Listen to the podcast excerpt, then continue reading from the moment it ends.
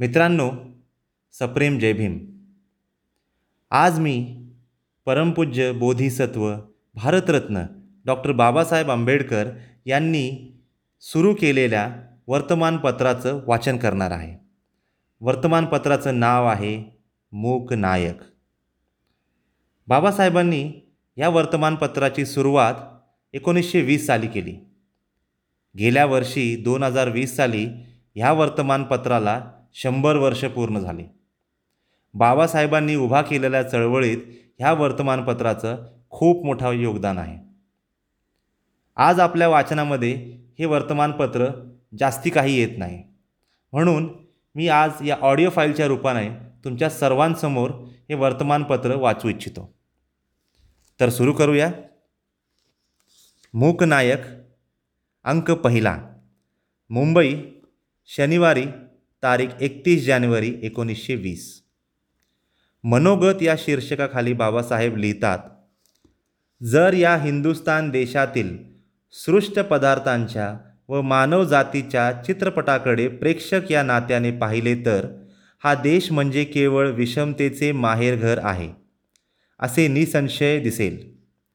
येथील सृष्टी पदार्थांची उपयुक्तता व विपुलता व त्याशी संलग्न असलेल्या अफाट जनसमूहात वसत असलेल्या दारिद्र्याची विषमता इतकी मनोवेदक आहे की तिच्याकडे असावधपणात देखील लक्ष गेल्याशिवाय राहणार नाही.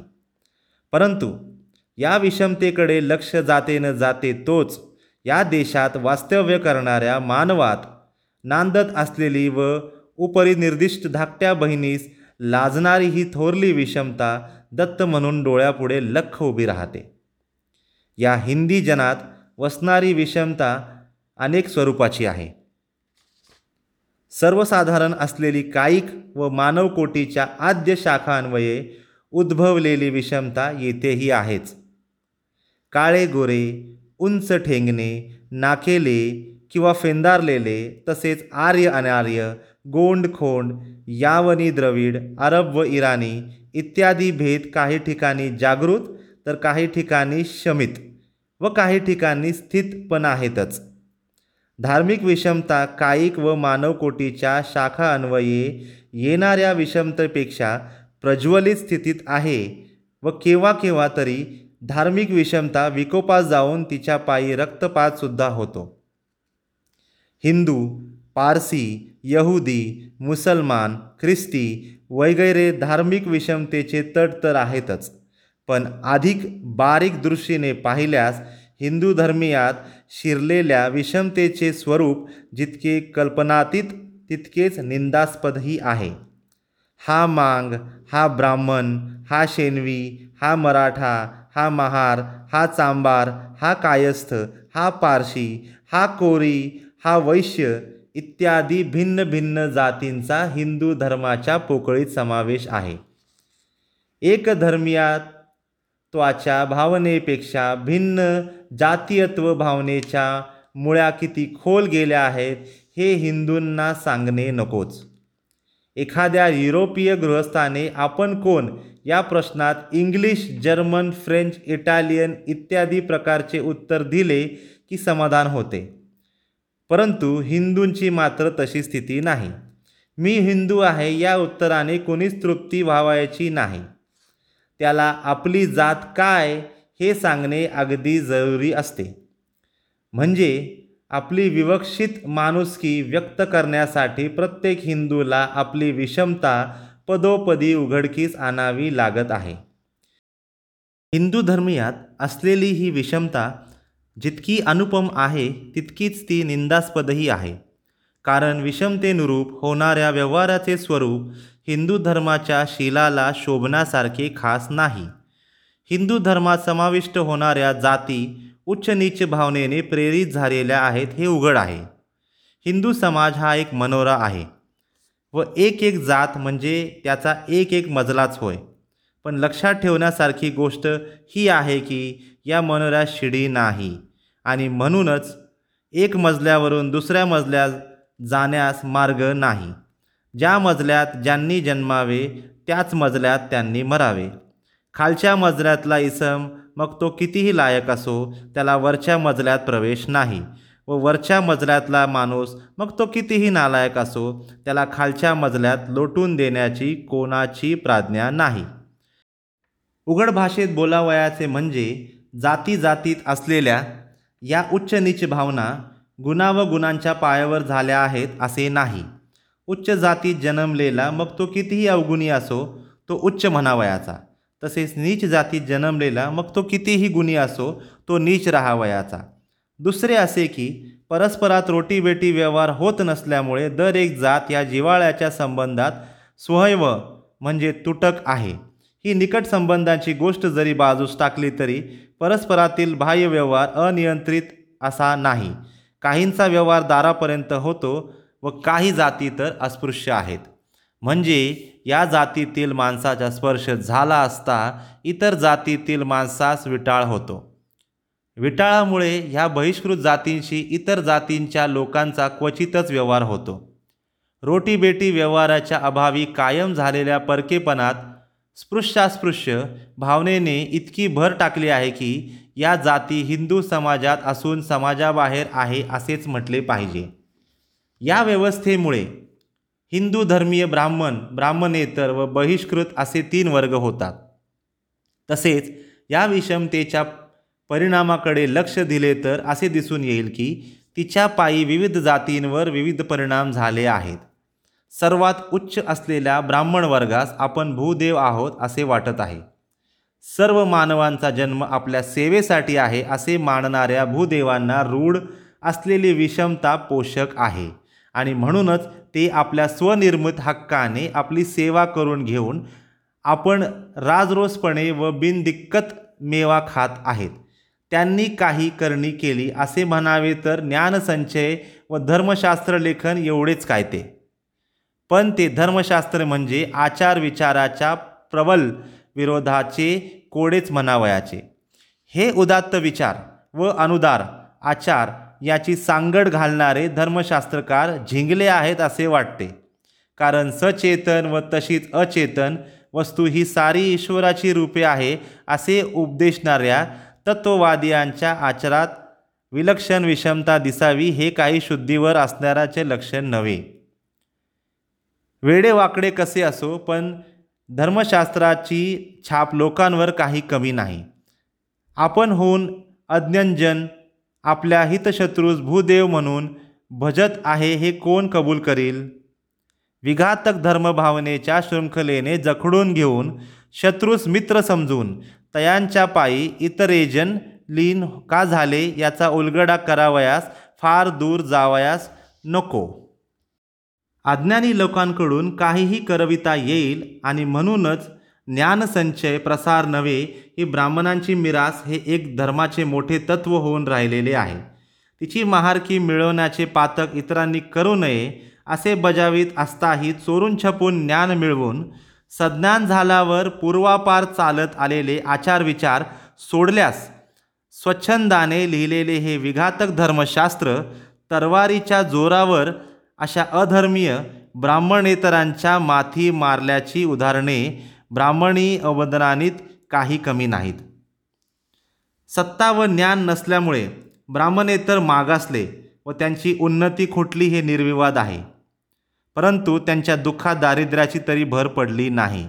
कारण शेती व्यापार उदीम अथवा नोकरी करून आपले चारितार्थ चालविणे त्यांना दुरापस्त नाही. पण या सामाजिक विषमतेच्या बहिष्कृत समाजावर झालेला परिणाम अतिघोर आहे. द्रौबल्य दारिद्र्य अज्ञान या त्रिवेणी संगमात हा अफाट बहिष्कृत समाज व्हावेला असला पाहिजे हे खास. दीर्घकाळ अंगी मुरलेल्या दास्यामुळे उद्भवलेली हीनता त्यांना मागे खेचीत आहे. ही स्थिती योग्य आहे त्यापेक्षा वरिस्थिती आपल्या नशिबी नाही अशा समजुतीचा विघातकपणा ह्या पतितांच्या नजरेस आणण्यास ज्ञानासारखे अंजनच नाही. पण ते अजूनही मिरची मसाल्यासारखे विकत घ्यावे लागत आहे आणि दारिद्र्यामुळे ते दुर्मिळच झाले आहे.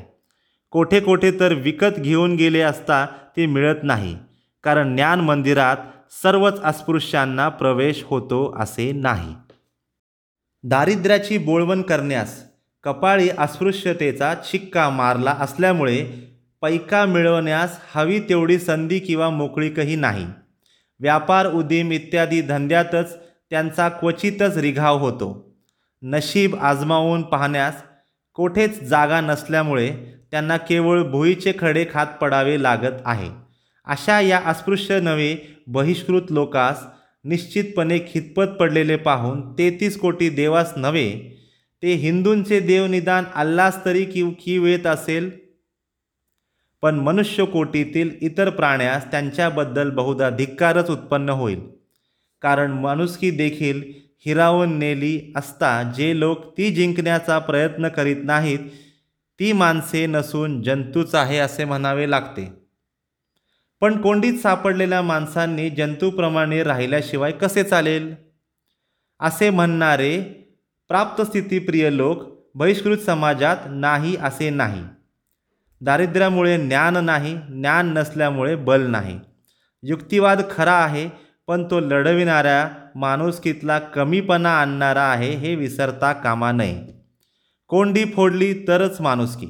अशा माणुसकीचा संचार बहिष्कृत समाजात होत आहे हे सुचिन्हच म्हणावयाचे. प्रचलित हिंदू धर्माच्या अतिघोर अन्यायास्तव आपल्या समाजास अस्पृश्य मानण्याचे महापातक विश्वजनक प्रभूला न जुमानता करणारे कोट्यावधी अविवेकी व दूरग्रही जन जोपर्यंत या देशात वावरत आहेत तोपर्यंत आपला समाज निकृष्ट स्थितीमध्येच खितपत राहणार आहे. याची जाणीव या बहिष्कृत समाजातील लोकास बऱ्याच अंशी झाली आहे असे म्हणण्यास प्रत्यवय नाही. सरकारास आपल्या तंत्राप्रमाणे वागावे लागत आहे. याचा फायदा घेऊन अस्पृश्य वर्गाच्या खऱ्या स्थितीविषयी वरिष्ठ हिंदूंकडून त्याचा गैरसमज कसा करण्यात येत आहे हे देखील त्यांना कळून चुकले आहे. जातीभेद आणि जाती मत्सर यांनी ग्रस्त झालेल्या देशात खरे स्वराज्य नांदण्यास ह्या बहिष्कृत वर्गास त्यांच्या स्वतंत्र प्रतिनिधींतर्फे राजकीय सत्तेचा पुरेसा भाग मिळावा या मागणीस त्यांच्या वरिष्ठांनी कसून केलेल्या विरोधाच्या खोडसळपणाबद्दल बहिष्कृत वर्गाने तक्रार केली आहे. ऐवज राजकीय सत्ता मिळून तिच्या जोरावर सामाजिक विषमतेचे दडपण कायम करू पाहणाऱ्यांच्या कावा बहिष्कृत समाजाने ओळखला आहे ही त्यांच्यात उपजलेल्या जागृतीची साक्ष होय. आमचा हा बहिष्कृत लोकांवर होत असलेल्या व पुढे होणाऱ्या अन्यायावर उपाययोजना सुचविण्यास तसेच व त्यांची भावी उन्नती व तिचे मार्ग यांच्या खऱ्या स्वरूपाची चर्चा होण्यास वर्तमानपत्रासारखी अन्य भूमीच नाही. परंतु मुंबई इलाख्यात निघत असलेल्या वृत्तपत्रांकडे न्याहाळून पाहिले बसता असे दिसून येईल की त्यातील बरीचशी पत्रे विशिष्ट जातींचे हितसंबंध पाहणारी आहेत. इतर जातींच्या हिताची त्यांना पर्वा नसते. इतकेच नव्हे तर केव्हा केव्हा त्यांना अहितकारक असेही त्यातून प्रलाप निघतात. अशा वृत्तपत्रांचा आमचा एवढाच इशारा आहे की कोणतीही एखादा जात अवनत झाली तर तिच्या अवनतीचा चट्टा इतर जातीस बसल्याशिवाय राहणार नाही. समाज ही एक नौकाच आहे व ज्याप्रमाणे आगबोटीत बसून प्रवास करणाऱ्या उतारूने जाणून बुजून इतरांचे नुकसान करावे म्हणून किंवा त्यांची त्रेधा कशी उडते ही गंमत पाहण्यासाठी म्हणा किंवा आपल्या विनाशक स्वभावामुळे म्हणा जर या इतरांच्या खोलीस छिद्र पाडले तर सर्व बोटीबरोबर त्यालाही आधी नाही तर मागवून का होईना जलसमाधीही घ्यावी लागणार आहे. त्याचप्रमाणे एका जातींचे नुकसान केल्याने प्रत्यक्ष नव्हे तर अप्रत्यक्षपणे तरी नुकसान करणाऱ्या जातीचेही नुकसान होणार आहे. यात बिलकुल शंका नाही.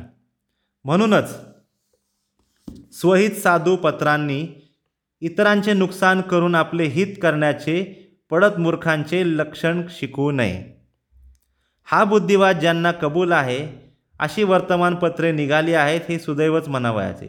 दिनमित्र जागरूक डेक्कन रयत विजयी मराठा ज्ञानप्रकाश सुबोध पत्रिका वगैरे पत्रातून बहिष्कृत समाजाच्या प्रश्नांची चर्चा वारंवार होते.